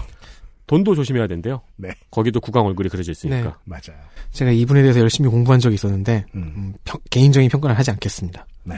태국은 민주정권이 들어설만 하면 쿠데타가 일어나고 다시 군부정권이 장악을 하는 역사가 반복이 됐는데요. 네. 이게 어느 정도냐 하면은 입헌군주제가 시작된 1932년부터 지금까지 19번의 군부 쿠데타가 있었습니다. 네. 지금도 군부정권이죠? 태국 지금 아세안의 의장국이 올해 태국인데 네. 다시 한번 말씀드립니다. 어, 아세안 국가들은 내정 간섭을 하지 않습니다. 네. 내정 간섭을 하기 시작하면 태국이 너무 불편합니다. 그렇죠. 그래서 그 유표희님이 가장 최근에 쿠데타가 있었던 곳은 태국입니다라고 말씀하셨는데 사실 이 말은 조금 맞는 예가 아니죠. 네, 태국은 항상 쿠데타가 있는 곳이니까요. 그렇습니다. 쿠데타의 나라. 어, 태국의 인민에겐 비극이지요. 네. 네, 태국의 인민은 절대 그렇게 생각하지 않습니다. 음, 국왕의 강력한 권한은 정치적 혼란이 있을 때마다 이를 중재하는 영향력이 상당하다는 겁니다. 네. 쿠데타를 승인을 하느냐 마느냐에서 드러나는데요. 음. 만약에 쿠데타를 일으켰어요, 군부가. 음, 근데 국왕이 승인을 안 해요. 네, 그러면 군부 정권은 국민들의 지지를 잃어서 그날로 사라집니다. 그렇습니다. 대단하죠. 따라서 이 쿠데타가 최종 목 최종 수단이 아니라 어, 정치적인 어떤 그 중간 기착지라는 거예요. 네. 시위예요. 그러니까 수단이 그러니까 수단 중 하나인데 최후의 수단은 아니에요. 네. 네. 그래서 쿠데타가 일어나도 국민들은 그냥 자기 일하면서 살아요. 생업하면서. 음. 네. 그게 이제 우리나라의 미사일 발사 같은 거죠. 그렇죠. 네. 미- 중국이 미사일을 발사했는데 출근을 한다고? 저 쿠데타는 아무것도 아니야. 네. 가장 유명했던 일이 92년에 있었던 검은 5월 사건입니다. 네. 군부가 쿠데타를 일으켜서 의회를 해산해버렸어요. 음, 그러자 방콕 시장이 이에 반해서 민자운동을 일으켰습니다. 그렇죠. 이 둘의 갈등이 유혈 사태까지 벌어졌는데 음. 이때 국왕이 둘을 부릅니다. 이때 중계하던 뉴스 방송을 지금도 볼 수 있는데요. 예. 이제 왕을 아련하는 예의인데 멀찌감치 음. 무릎을 꿇고 있을 때 왕이 오라 그럽니다. 네. 그러면은 이 쿠데타의 주역과 민주화의 주역이 무릎으로 기어서 왕에게 갑니다. 이거 이- 이래야죠. 왜냐면 여기 타인은 한때는 황제국이기도 했으니까. 네. 사실 나이 들어서 절대로 하면 안 되는 동작 중에 하나인데 그래서 카페트가 굉장히 푹신하대요. 장난 아니게 푹신해야 될 음. 거예요. 이때 무릎으로 기어서 왕한테 갔는데 이때 왕이 군부를 꾸짖었습니다. 음. 그리고 군부의 수장은 그날로 망명을 갔습니다. 망했다. 어 무릎 아파 이러면서 갈 겁니다. 어, 그렇죠. 근데 무릎은 또 저기 민주화의 수장도 아파서. 이런 일화들이 있어서 태국 국민들이 국왕을 상당히 존경하고 있습니다. 네. 그러나 사실 승인하지 않은 쿠데타보다 더 많은 쿠데타를 승인했습니다. 그렇죠. 돌아가시죠, 돌아가시기 전 가장 최근 쿠데타도 그랬고요. 음. 덕분에 라마 9세는 밖에서는 쿠데타와 민주정권 사이에서 교묘하게 왕권을 강화시킨 국왕이라는 평가도 있습니다. 여러 가지 이유로 메이저 미디어에서 하기 힘든 얘기 중에 하나입니다. 아시아 권역의 국가들에서는요. 네. 네. 이게 사실이어도 이것도 상당한 기술 아닌가요? 아 예. 입헌군주국에서? 네. 네. 차크리 일보 같은 게 있으면 오늘도 빨아주고 있을 겁니다. 음. 네. 얘기를 엄청 길게 했는데 음. 가장 중요한 얘기는 아직 시작도 안 했습니다. 그렇습니다. 가장 중요한 이야기는 레드 셔츠와 옐로우 셔츠의 대립입니다. 그렇습니다. 어, 베트남 국기만 보고 있으면 빨간색이랑 노란색은 잘 지낼 것 같은데 이 나라는 그렇지 않습니다. 네, 간단하게 설명해 보겠습니다. 아, 안 간단하네요. 네. 안 간단하네요. 네. 탁신 친나왓이라는 총리가 등장합니다. 음. 탁신 총리 들어보신 적 있으시죠? 네. 화교이고요. 치앙마이 일대의 유지 집안이고 엄청 상류층입니다. 그렇죠. 태국의 경제 성장기에 이동통신과 인프라 사업으로 돈을 왕창 벌어서 초대형 재벌이 됐고요. 이후에 쿵딱쿵딱 하다가 98년에 타이락 타이당을 창당하고 이 당이 2001년에 집권당이 되어서 총리가 됩니다. 그렇습니다. MB 같은 스토리인데요. 어, 탁시는 태국 역사상 유례없는 친서민 정책을 펼칩니다. 음. 30밭 의료보험 정책을 펼쳤고 태국이 사실상 놓고 있는 농어촌 개발 등의 정책 등으로 인해서 지지도가 높아집니다. 네. 여기에 대해서도 말이 굉장히 많아요. 이게 들리는 소문들이 있는데 음. 이게 탁신 이 총리에 대한 이야기인데 고급 호텔이나 저택에서 아침에 눈을 떠서 음. 비싼 아침을 먹고 서민적인 옷으로 갈아입은 다음에 나가서 하루 종일 서민 연기를 하고 다시 고급 호텔로 돌아간다. 뭐 이런 이야기입니다. 아, 그거 뭐 어때요? 탁신 총리는 서민 쇼. 그렇죠, 그렇죠. 그 이런 근데 이제 어쨌든 친서민 정책을 유례없이 펼친 거예요. 30바트는 물론 그 당시 돈이라 모르겠습니다만 지금 돈으로 해도 아, 대한민국의 원으로 1180원 55전입니다. 맞습니다. 의료보험 정책은 언젠가부터 친서민 정책이나 진보 정책의 상징처럼 됐네요. 음. 네. 음. 이런 행보가 태국의 기득권, 군부, 그리고 왕실의 재산을 관리하는 추밀원의 눈밖에 납니다. 태국왕실은 일본처럼 그냥 있는 게 아니고 각종 사업을 펼치거든요. 음. 그리고 외국이 태국에서 사업을 하려면은 이 왕실이 갖고 있는 법인하고 같이 계약을 하고 들어가는 게 좋아요. 음. 예. 그리고 뭐 부동산도 엄청 갖고 있고 뭐 사업 독점하고 있고 막 그렇습니다. 네.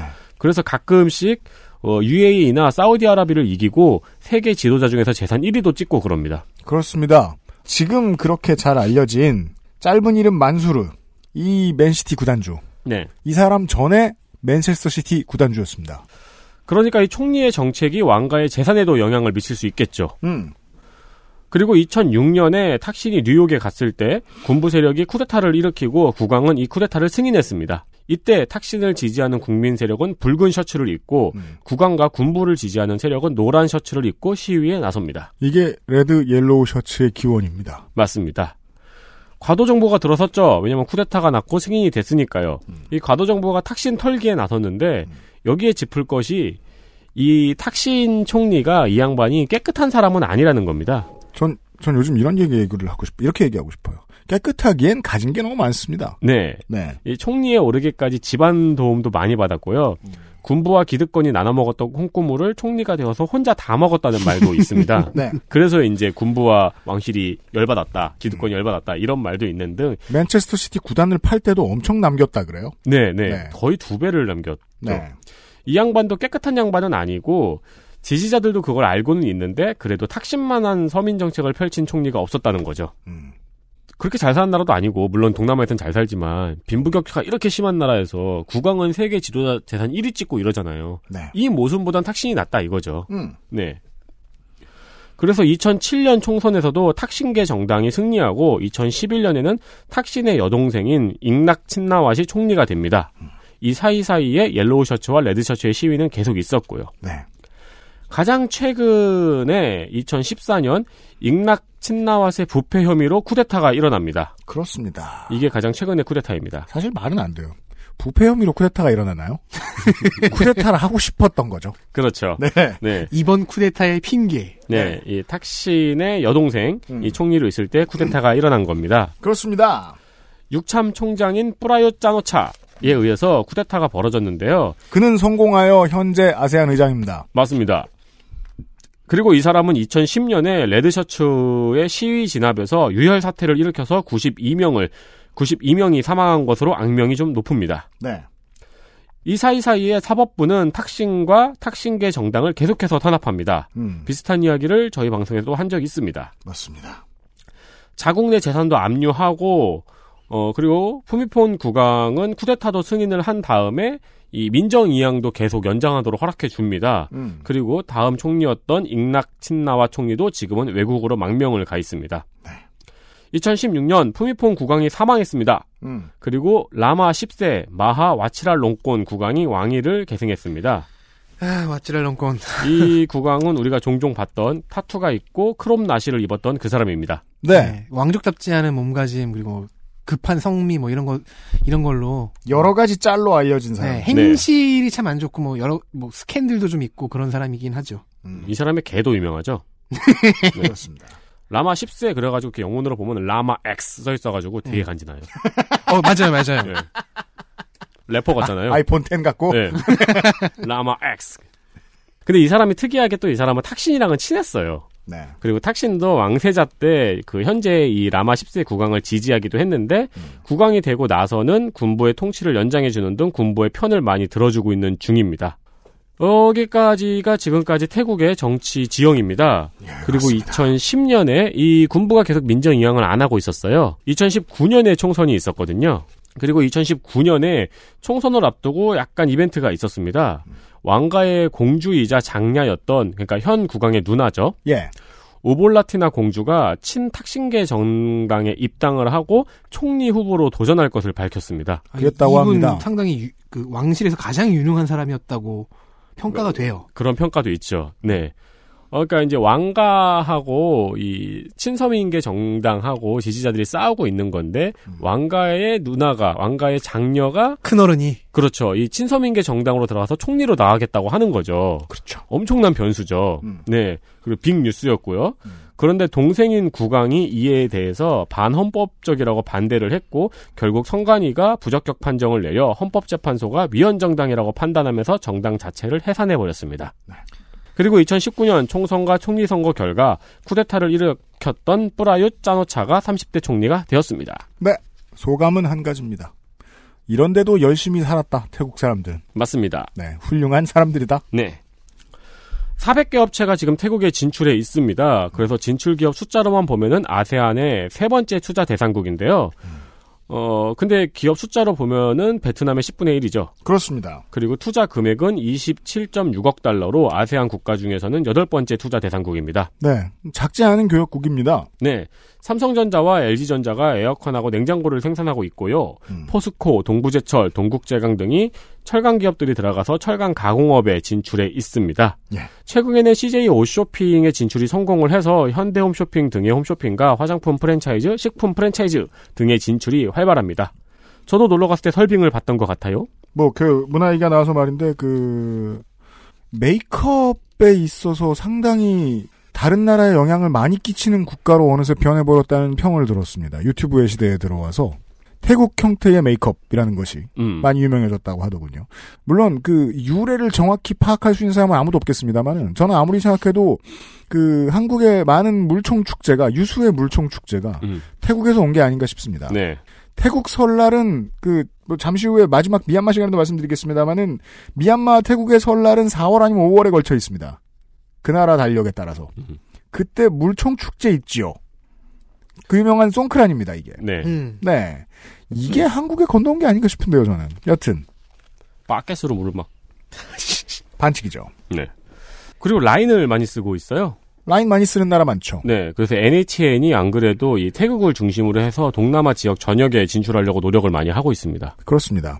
어, 한국의 라인 프렌즈 샵에 들어가면은, 그, 해- 외국 여행 안 가도 많은 외국인들을 만날 수 있습니다. 맞습니다. 그들이 하는 대화를 듣고 그들이 하는 대화로 국적을 파악할 수 있다면, 라인을 어느 나라가 많이 쓰는지를 알 수도 있습니다. 그리고 이, 이 지금 동남아 시장 같은 경우는 특히나 더 그런데 이 라인을 전파시킨다는 거는 모바일 화폐를 전파를 시킨다는 거잖아요. 핀테크 시장을. 네. 네. 그렇죠. 그래서 결론은, 현재까지의 결론은 그겁니다. 한국의 라인 프렌즈 샵에 들어갔을 때.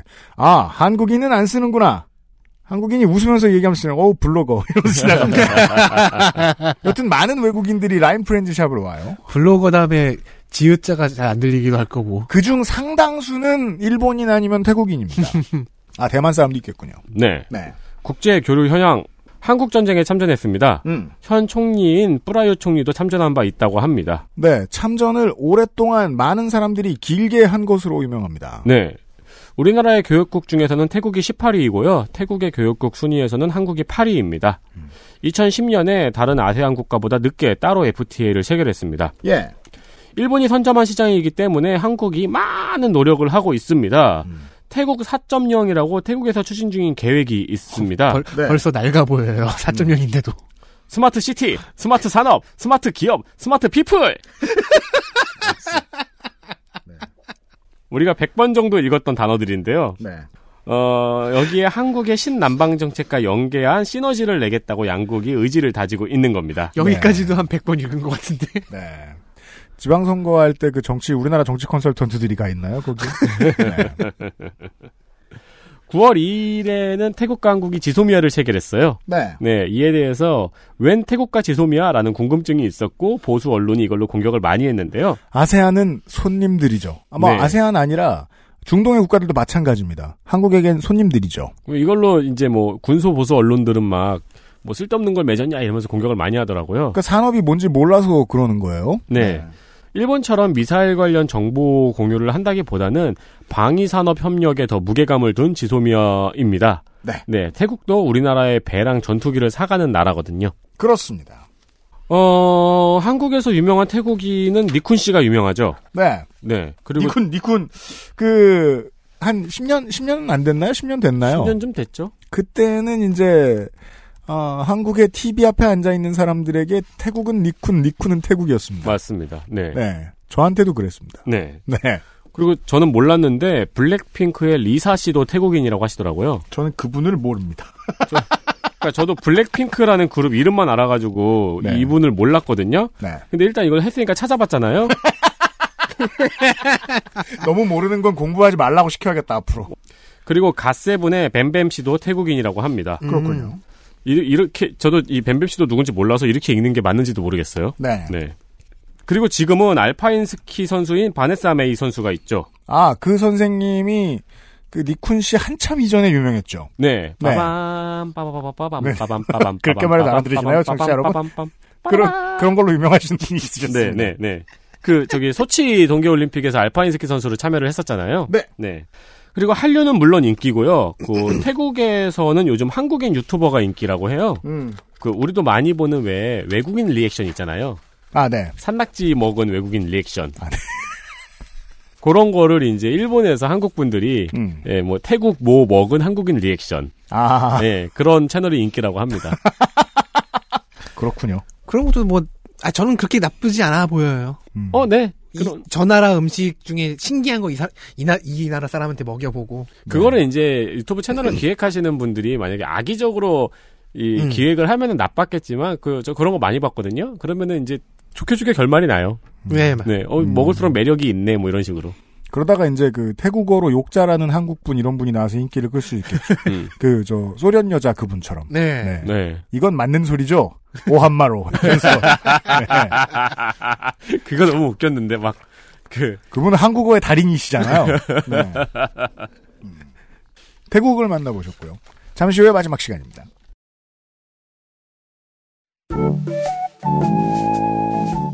XSFM입니다.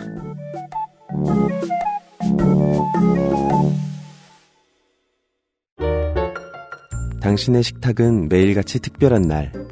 이탈리아에서 온 케이크 라 파스티체리아. Maestro pasticcere. La pasticceria. 국민 여러분, 저는 참담한 심정으로 이 자리에 섰습니다.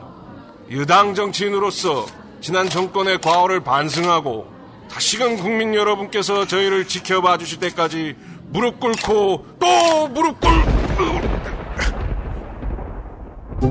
안 괜찮으시죠? 관절 건강에 도움을 줄 수도 있는 무르핀이라면 대국민 사과도 좀 더 잘할 수 있게 도움을 드릴 수 있어요. 관절 건강엔 무르핀이니까요. 뭐가 이렇게 많은 거야? 고민 없이 도시락 뭘? 345의 그것은 알기 싫다는 걸어서 아세안 속으로, 아, 누워서 아세안 속으로 함께 하셨습니다. 마지막 시간을 덕진이 준비하셨습니다. 누워서 세계 속으로. 미얀마. 인구는 5,400만 명. 음, 이번에도 GDP는 1인당 GDP만 얘기해 보겠습니다. 1,354달러. 음. 저희가 소개시켜드린 나라 중에선 제일 낫네요. 민족 구성을 보면요. 버마족이 68%입니다. 네. 그 이렇게밖에 설명을 못 드리겠는데 그 외에 134개 공식 인종이 31.7%입니다. 그리고 로힝야족이 0.3%입니다. 미얀마는, 음, 인도 차이나의 문화와 중국의 문화와 인도의 문화권이 만나는 자리에 있습니다. 음. 네. 민족도 다양합니다. 네. 그리고 이 공식 인종이라는 말은 로힝야족을 제외한 인종을 한 의미군요. 네. 네. 언어는 버마어와 버마 문자를 쓰는데 아랍 문자를 쓸 때도 있습니다. 그렇습니다. 음, 로힝야족이 보통 그러죠. 그리하여 우리가 그 태국 라오스에서 보는 태국 라오스 캄보디아에서 보는 그 문자가 아닙니다. 네, 여기는 음, 파스파 문자랑 좀 원형이 더 많습니다. 네. 저희는 이렇게밖에 말을 못합니다. 어, 그림 볼 줄 아네. 네. 동그라미 좀 읽었어. 거참 부끄럽습니다. 네. 죄송합니다. 종교는 불교, 기독교, 이슬람교가 있다는데 음, 불교만 불교입니다. 있- 네, 불교만 있다고 생각하시면 됩니다. 네. 나머지 두 종교는 큰 탄압을 받고 있습니다. 아 이거 우리가 자주 즐겨 쓰는 단어가 됐네요. 3시간 동안. 종교의 자유가 있으나 어떤 종교는 탄압받고 있습니다. 네. 네. 화폐 단위는 짜짜 짠. 짜트라고도 하는데 짠이 좀 더 원어 발음에 가까운 것 같다는 느낌적 느낌이 있습니다. 그 왜 바트도 밭이라고 하잖아요. 네. 태국의 바트도. 음, 남북한과는 1975년에 동시 수교했는데요. 네. 음, 우리는 아웅산 묘소 테러 사건을 알잖아요. 83년에 있었던. 네. 음. 그래서 북한과는 1983년부터 2007년까지 국교를 단절한 적이 단교가 있- 네, 있었습니다. 있었습니다. 음, 네. 네. 자, 동남아시아와 남아시아의 접경에 있고 음. 인도 차이나 반도에서는 유일한 영국 식민지였습니다. 그렇습니다. 그래서 태국이 동, 서쪽에서는 영국이 오고 동쪽에서는 프랑스가 온다 그 상황이 됐었죠. 네. 그래서 이제 근대에는 동쪽보다는 서쪽, 즉 인도, 파키스탄 쪽과 더 교류가 가깝습니다. 많았습니다. 네. 영국의 영향이고요. 대통령제이긴 한데 의회 간선제예요. 네. 음. 그래서 사실상의 내각제로 보기도 합니다. 군부는 아예 독자적인 정치 권력입니다. 그렇습니다. 네. 정식 국호는 미얀마이긴 한데요. 버마로도 불리죠. 음. 둘 다 그 사실 둘이 비슷한 단어래요. 같은 어원을 갖고 있는 예. 둘 다 주류 민족인 버마족의 명칭에서 온 단어죠. 단어입니다. 예, 예. 근데 버마로 부르면 옛날 국호가 익숙한 늙은이라는 의미 외에도 버마족의 패권을 지지한다는 뉘앙스로도 읽힙니다. 그렇죠. 그렇게 오해받을 수도 있습니다. 저 어린 시절에 학교 교과서 지도에는 버마라고 써 있었습니다. 양곤이 수도라 랑- 랭군 혹은 양곤이 수도라고 알고 있는 저 같은 늙은 분이 많을 텐데 지금은 내피도지요. 2006년에 공식 네. 천도했습니다. 네. 원래 이름은 핀마나라고 하는 정글 한복판의 소도시를 네피도 황제의 어, 네. 황도라는 이름으로 개칭한 후 수도를 옮겼습니다. 음. 네. 미얀마 정부는 절대 인정하지 않는데요. 네. 당시의 군부 독재자인 독재자였던 탄슈에가 음. 군사적인 목적 반, 점성술사의 조언을 신뢰한 경위 반으로 옮겼다는 게 정설입니다. 그러면은 이 점성술사는 군사적 목적을 뒷받침하기 위한 조언을 했을 뿐이겠네요. 그게 아니라는 예. 아 점성술사의 입김이 더 셌다고? 그럴 수도 있고. 음. 저희는 사실 짐작 밖에서 못해요. 이건. 밖에서 들여다보면 누구한테 물어봐도 시원한 답을 못 들을 어. 네. 거예요. 음 그러네요. 자, 말레이시아에서 제가 민족과 종교 갈등을 얘기했었는데요. 네. 그 업그레이드 파인이 미얀마입니다. 현재까지도 그 특별여행 경보가 발령된 곳들이 많이 있습니다. 지금 가보고 싶어도 갈 수 없는 곳이 더 많아요. 미얀마 역시 주류민족인 버마족과 나머지 소수민족들 간의 갈등, 분리독립 시도가 근대사 전체에 얽혀 있습니다. 여기에다가 이제 내전과 쿠데타가 고명으로 올라온 게 어, 미얀마의 근대사입니다. 그리고 그 결과물 중 하나가 로힝야족 학살입니다. 그렇습니다. 로힝야라는 그 이 민족은 미얀마의 제일 서쪽 중간에 있는 라카인주에 사- 주로 살고 있는데요. 라카인주의 서북쪽 경계선이 방글라데시와 맞닿아 있습니다. 즉 벵골 지방 쪽입니다. 미얀마의 시민권 제도는 시민의 등급을 매기는 지- 방식입니다. 공식 인종이라는 게 지- 정해져 있고 135개가 있습니다. 이 135개 인종만이 시민권을 얻을 수 있습니다. 1차 버마 영국 전쟁이 시작된 1824년에 조상이 이미 이 나라에 살고 있었다는 증명이 된 사람들은 1급 시민권인 태생 시민, 시티즌이 됩니다. 이 증명이 안 되는데 135개 인종이면 2급 시민인 제휴 시민, 어소시에이트 시티즌이 될 수 있습니다. 미얀마 정부의 인식에 따르면요. 135개의 인종만이 1824년부터 이 땅에 살았으니까 이 안에 없는 인종은 그 이후에 이주, 이주해온 외국인 혹은 외국인 자손, 즉 버마 사람 아님입니다. 아 좀 200년 넘게 살고 있는 누군가가 있다는 거네요. 그러면은 어, 이런 사람들은 3급 시민권인 귀화 시민, 뉴트럴라이즈드 시티즌까지만 신청이 가능합니다. 가능하다는 말은 안 될 수도 있다는 의미고 안 되는 경우가 더 많다는 의미입니다. 음, 자, 시민권 등급을 받으면요. 등급에 따라 색이 다른 카드를 받아요. 여기에 자신의 인종은 물론이고 혼혈인 경우엔 부모, 심하면 조부모까지 인종을 표기합니다. 당연히 자신의 종교는 필수 표기 항목입니다. 이게 주먹국으로 작성된다는 비판은 늘 있습니다. 이건 나치가 옛날에 하던 거 아닌가요? 로힝야가 135개 인종에서 배제된 이유는 음, 종교와 언어 때문입니다. 90%가 불교인 미얀마에서 로힝야족은 이슬람교가 대부분의 민족입니다. 그리고 말과 문자가 달라요. 때문에 통일성을 해치는 요소로 인식되어 심지어 이들에게 미얀마어와 문자를 가르치는 기초교육 서비스는 당연히 없었습니다. 학계는 로힝야족의 미얀마 영토 정착이 7세기부터 이루어졌다고 그 보고 있습니다. 어, 이슬람 상인들의 후예들 것이다. 하지만 미얀마 정부는 이런 역사학 연구를 부정하고 이렇게 말합니다. 그들은 미얀마인이 아니라 불법 체류하는 맹골인이다. 심지어 로힝야족이라는 개념도 지역 이슬람 무장단체가 만든 허구다! 라고 주장합니다. 어, 로힝야족 무슬림 일부가 극단주의화해서 무장단체를 만들고 테러 활동을 벌인 것은 사실입니다. 그리고 이들에게 대항하는 불교 극단주의자들도 세를 얻었습니다. 그 와중에 9% 정도인 기독교도 덩달아 탄압을 받았습니다. 이렇게 증오와 복수의 핑퐁이 몇 번 왔다 갔다 하다가 인종 청소 시도로 발전한 것이 로힝야족 학살입니다. 그리고 전 세계의 각종 위키페이지에 관련 항목들은 양측의 주장과 정부와 거짓이 총동원된 수정 전쟁과 반달리즘 시도의 역사를 얻게 되었습니다. 이게 이제 일반 시민들이 21세기 들어서 어, 내전이 생겼을 때 이것에 대해서 자세한 정보를 얻고 싶어도 얻기 힘든 이유 중에 하나죠.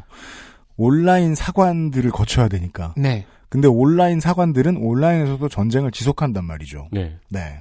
미디어와 각종 홈페이지에서요. 음, 인 미얀마의 군사 독재 정부도 민주 정부도 영국 식민 정부의 EJ 예를 잘 본받았는데 그 결과죠. 분할하여 제압하라. 당연히 어, 서구 열강들이 제지를 했지만 미얀마는 근처에 중국과 인도라는 좋은 외교적 방패 카드가 있습니다. 중국과 인도는 계속 간섭을 하고 싶어 하는데 그 간섭을 드리블하는 외교 수완을 보여주면서 서구를 막아내고 있습니다. 나머지 뭐 다- 인접국 중에서는 이제 방글라데시가 로힝야 난민으로 인해 비명을 지르고 있습니다. 몇 년째 하- 지르고 있어요. 네. 태국과 라오스는 되도록 끼고 싶지 않은 눈치입니다. 이런 행보에서 알 수 있는 미얀마의 제1 특성은 민족주의에 굉장히 강력한 민족주의에 기반한 강한 자존심입니다. 도량형도 미얀마 오리지널을 쓰고요. 음. 마일과 뭐 미터법도 같이 쓰긴 하는데 오리지널을 더 많이 쓴대요. 물론 한인의 얘기밖에 저는 모릅니다만은 외국에서 이제 미얀마에 사업하러 들어오시는 분들이 많이 있어요. 그 여기도 이제 저 뭡니까 간단한 제조업, 경공업, 의류산업 이런 거 하는 공장들 많고 네. 어, 외국 자본들 많이 기다리고 있으니까 들어가서 가장 개고생하는 게 도량형의 문제죠. 음, 영국 식민지 출신 국가 중에서는 또 특이하게 식민지 잔재를 없앤다며 차량 운전석을 왼쪽으로 바꾸기도 했습니다. 네.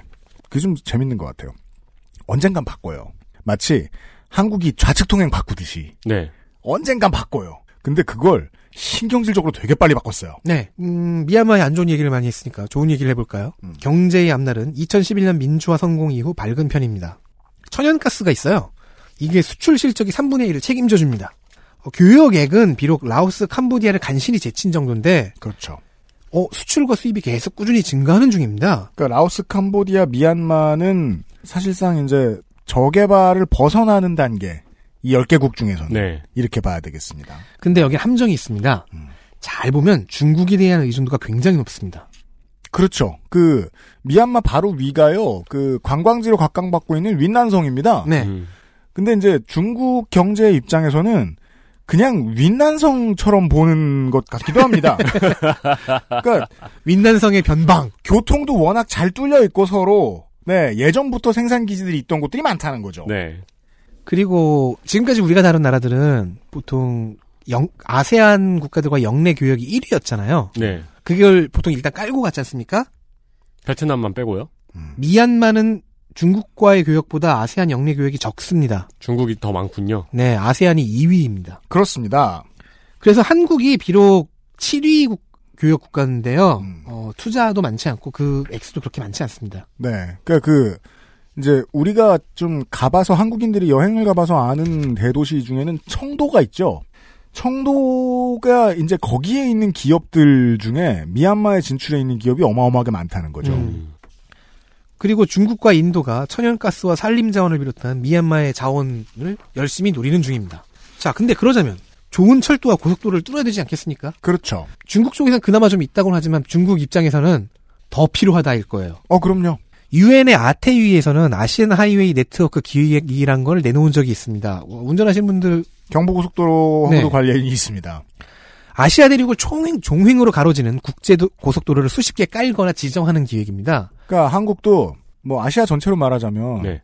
그 손가락 한 마디만큼밖에 안 되지만 음. 음. 아시안 하이웨이가 있죠. 아, 예. 영목상에. 아시안 하이웨이가 여러 개의 번호가 있는데 1번이 네. 도쿄에서 출발해서 후쿠오카에서 페리선으로 바꾼 다음에 부산에서 서, 울로 가는 경부고속도로로 가는. 아- 서울을 거쳐서 뭐 평양 지나서 쭉 가갖고 뭐 저 그게 아시안 하이웨이죠. 터키와 불가리아의 국경 검소까지가 1번이에요. 네. 아, 그게 1번이에요? 네. 근데 사실 듣기만 해도 졸리지 않으신가요, 청취자 여러분? 왜냐면 저는 이제 부산 서울을 왔다 갔다 할 때 가끔 그 아시안 하이웨이를 봅니다. 네. 아시안 하이웨이 써 있는 게 이제 대구쯤 지나갈 때가 보여요. 그게 보일 때쯤 되면 슬슬 졸려 죽겠을 때거든요. 왜냐면 내가 자고 일어나면 터키지 않을까 싶어서요. 그러니까 내가 부산에서 출발해 서울밖에 안 가는데도 이렇게 졸린데 이스탄불을 가래. 아이, 거기까진 안 가겠지. 그 무슨 저 어, 휴게소 100개 이내로 이스탄불 가기 뭐 이런 미션을 생각만 해도 졸리죠. 그래서 미국 시트콤 보면은 그 사람들은 차 타서 게임 되게 많이 하잖아요. 네. 그렇게 되는 거죠. 네, 차내 게임이 되게 발전해 있잖아요. AH1의 그러니까 아시안 하이웨이 1번의 시작은 도쿄 니혼바시입니다. 어쨌든 네. 간에요. 음. 저희 같은 경우에 1번과 6번이 지정될 예정인데 네. 미얀마는 1번, 2번, 3번, 14번이 지나갈 예정입니다. 음. 그러니까 없으면 깔고 있, 으면그 도로를 지정해 주는 거예요. 2번의 미얀마 구간은 조금 조금씩 완성되어 가고 있고 1번은 이미 다 완성이 되, 되었거나 지정이 되었습니다. 음. 2번의 2번 구간은 타이와 연결이 되는데 네. 타이 영토와 연결되는 뭐 우정의 다리 뭐 이런 게 완, 완공이 되었어요. 예, 예. 철도, 철도의 경우에는요, 심각합니다. 철로가 식민지 시절 겁니다. 영국에서 깔아준 거. 협궤 철도라고, 하- 협궤 철로라고 하죠? 네. 그 옛날 거. 대대적인 개선이 필요합니다. 새 수도인 네피도는 소도시였다가 반쯤은 주술적인 이유로, 이유로 수도가 됐지 않습니까? 네. 그래서인지 계획도시인데도 도시계획이 엉망입니다. 계획 도시인데 도시 계획이 아, 엉망이다. 그러니까 계획 도시다. 하지만 그 계획이 엉망이었다. 그렇죠. 부랴부랴. 그 막 다른 외국의 그 의회 의원들이 다른 외국 도시와 보고 와 너는 계획이라는 게 있구나. 하면서 놀라는. 예. 그래서 수도인데 반쯤은 유령도시입니다. 네. 미완성이에요. 이런 신이 국토 전체에 앞으로 많은 대형 인프라 건설 공사가 오랫동안 필요해질 예정입니다. 고속도로 정비해야 될 거고 철로 새로 넣어야 되고 음. 수도를 만들어야 될 거고 현재 어, 몇몇 업체가 양곤의 민간 건설 사업을 수주에 들어가긴 했는데요. 신동아 건설의 경우에 현지의 파트너 건설사와 갈등이 생겨서 직원 중 두 명이 감옥에 갇히는 상황도 겪었습니다. LH는 미얀마에 경협 산단 조성 계약을 맺었는데 이걸 막 기공식을 막 끝냈습니다. 이번에 대- 문재인 대통령이 가서 이 기공식에 참석했습니다. 대통령이 윈민 대통령을 만나서 강조한 사업도 이 사업이고요. 음. 야, 그리고 윈민 대통령은 되게 서민이 이기는 이름이네요. 윈민 아 진짜. 인민 윈. 네. 한창 발전 중인 사업 분야는 퍼펙트. 네. 알았어요. 윈민. 윈 미니멈 같잖아. 네. 한창 발전 중인 사업 분야는 이동통신 사업도 있답니다. 어, 근데 보급률이 꽤 빨라요. 2013년에 우정통신부라고 번역할 수 있는 부서가 정보통신부라는 식으로 이름이 바뀌더니 네. 특이한 얘기입니다. 군부의 자회사가 이동통신 사업권을 따냅니다. 네. 군부 자 두 가지가 아니 다 다 말도 안 돼요. 군부의 자회사? 그러니까 왜 군부가 독자적인 정치 세력이라고 말했는지 아시겠죠? 무슨 주식회사 28사단 뭐 이런 거 아니야? 아니 근데 그게 가능해요. 아니 근데 이게 우리가 말도 안 된다고 하는데 중국도 이러잖아요. 자, 군부의 자회사가 이동통신 사업권을 따냈어요. 그러니까 기존의 3, 4%였던 보급률이 10%까지 뛰어올랐습니다. 이게 이제 디테일은 조금 다르지만 이게 화웨이잖아요. 이후 외국 회사들도 진출을 했는데 가장 빠른 회사는 노르웨이 텔레노르와 카타르의 우레두였고 이들이 지원 권역을 넓- 넓혀주면서 보급률이 현재 40%를 넘겼다고 합니다. 야, 근데 진출한 회사가 중국 회사가 아니고 노르웨이 회사라는 것도 놀랍네요. 그러니까 중국 의존도를 좀 줄여보겠다는 생각일까요? 음. 그리고요, 이건 꼭 얘기하고 싶어서 네. 경제 지표에는 잡히지도 않고 이제는 많이 쪼그라드는 거지만은 미얀마의 한때 쏠쏠한 수출 품목은 마약이었습니다. 첫 시간에 말씀을 드렸겠죠. 그 아세안의 정치적 교류가 많이 높아진 이유는 치안 정보를 공유하여 마약과의 전쟁을 함께 수행하는 것도 있었습니다. 네. 이게 특이한 경우라서 좀 간단히 설명을 하자면 미얀마의 소수민족들이 분리 독립 운동을 하지 않습니까? 그때의 자금원으로 마약을 고른 경우가 꽤 있습니다. 미얀마, 라오스, 태국의 국경이 맞닿는 동쪽 끝은 동남아의 골든 트라이앵글이라고 불렸는데 여기는 샨족의 영역입니다. 샨족의 분리 독립 운동가인 쿤사라는 사람은 미얀마판 파블로 에스코바르입니다. 그러면은 분리독립가라고 부르기는 이미 좀 아니 근데 분리 독립이 먼저였어요, 이 사람은. 그래요? 네, 파블로와 에스코바르와 다르게 이 사람은 분리 독립이 먼저였어요. 그 독립해서 그 가루를 많이 분리하시는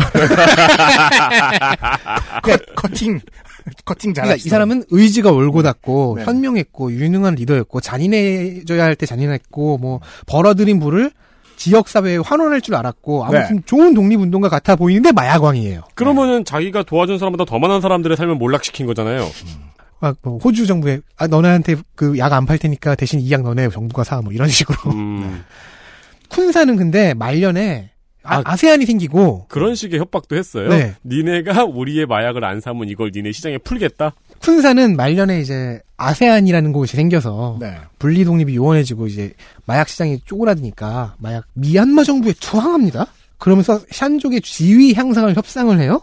그리고서는 이제 오히려 미얀마 정부의 보호를 받으면서 음. 광산업과 투자업을 하다가 천수를 누리고 사망했습니다. 되게 유능합니다. 아니 근데 그래서 결국 샨족은 지위 향상을 얻었나요? 135개 종족이 들어갔죠. 그러면 분리독립 운동 분리독립은 어쩔 수가 없었어. 좌절을 한 네. 거고 투항해서 자기는 잘 살고 대신에 이제 그 자기네 종족은 그나마 어, 지위라는 걸 얻었죠. 내부에서. 근데 그러기까지 마약을 팔았고 네, 재밌어요. 그렇게 존경할 만한 사람은 아닌 것 같은데요. 그런데 이- 이 현, 이제는 관광지가 된 골든 트라이앵글의 쿤사의 박물관이 있습니다. 뭐, 하지만 미얀마에서 마약 재배를 하는 곳은 아직 좀 남아 있다고 합니다. 네. 유명인으로는 아웅산 수치 여사가 가장 유명하죠. 여사라고 부르기도 좀 그렇네요. 이제는 국가 고문이니까 왔다 갔어요 또. 네.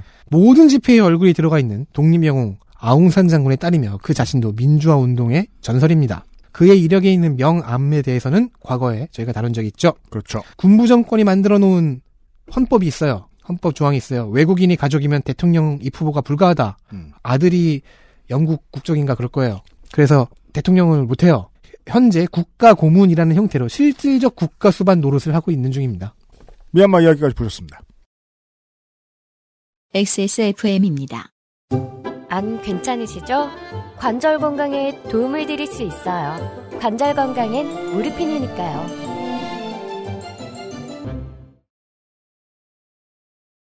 저는 그 대체 저 미얀마와 태국 네 라오스 저는 대체 미얀마와 태국이 달력을 어떻게 세는지 잘 몰라요. 게다가 또 그 삼사무작 지역이기도 하고 음. 변형사 한 번 하고 마는 나라와는 또 그 명절 세는 방법이 또 다릅니다 많이. 그렇겠죠. 우리나라의 절기가 거의 변홍사에 기초해 가지고 정해진 걸 보면은 네, 잘은 모르겠습니다만 한국은 초봄에서 늦봄에 해당되는 시기가 미얀마와 태국이 새해를 시작하는 시기입니다. 옛날 달력에 예, 의하면 네. 그때 제가 아까 말씀드렸던 송크란 같은 물총 축제를 하죠. 미얀마에도 있습니다. 이름이 띵잔이라고 합니다. 아, 띵잔 축제 같은 경우에는 어떠냐면 식음료 사업, 뭐 엔터테인먼트 산업, 여가 관광 관련된 산업 이런 거 하는 그 소비자들을 만나는 최종 소비자들을 만나는 거의 모든 회사들이 송크란 한해그 송크란 시즌에 홍보 잘해 보려고 한 해 내내 홍보실을 돌립니다. 연구를 합니다. 네. 그때 무슨 홍보를 돌리느냐가 국민들의 인상이 엄청 잘 엄청 많이 남기 때문에 마치 그 미국인들의 가장 큰 명절인 슈퍼볼하고 비슷한 거죠. 네, 네. 한국의 기업들도 그 미얀마에 진, 저 미얀마에 진출해 있는 기업들은 띵잔 축제 어떻게 할까로 1년 내내 고민한다고 알고 있습니다. 뗀잔 축제를 위해 1년을 살았다 뭐 이러기로 하니까요. 그게 뭔지 궁금하시다. 안산인지는 모르겠습니다만 한국에서도 미얀마나 태국인들 이제 한국에 온 사람들을 위한 그 축제가 4월 초에서 5월 초 사이에 준비돼 있는 걸로 알고 있어요. 아 그거는 우리가 이제 신촌에서 보는 물총 축제가 아니고 그렇죠. 미얀마나 태국인들을 위한 네. 그런 축제인 거예요. 명절. 음. 궁금하시면 한번 찾아보시길 바랍니다. 아, 재밌는 얘기가 많았습니다. 네. 길었지만 이번 죄송합니다. 주에 그것은 알기 싫다를 마무리 짓도록 하겠습니다. 다음번에 우리가 아세안 국가들에 대해서 얘기할 때는 음, 다음번이 있어? 아세안 국가들의 이 노동운동에 대해서 얘기를 해보기로 합시다. 그냥, 그냥 던져봤어요. What? 마지막에 던지면 비슷한 일이 일어나더라고 뭔가. 아, 그것은 알기 싫다. 345일 마무리 짓도록 하겠습니다. 비상시국 대책회의가 열심히 준비했습니다. 아, 비상시국 대책회의 원고는 늘 힘듭니다. 긴 시간 들어주셔서 감사합니다. 다음 주에 다시 인사드리죠. 안녕히 계십시오. 안녕히 안녕히 계십시오. 서상준 왜 안 갔어? 이거 XSFM입니다. I D W K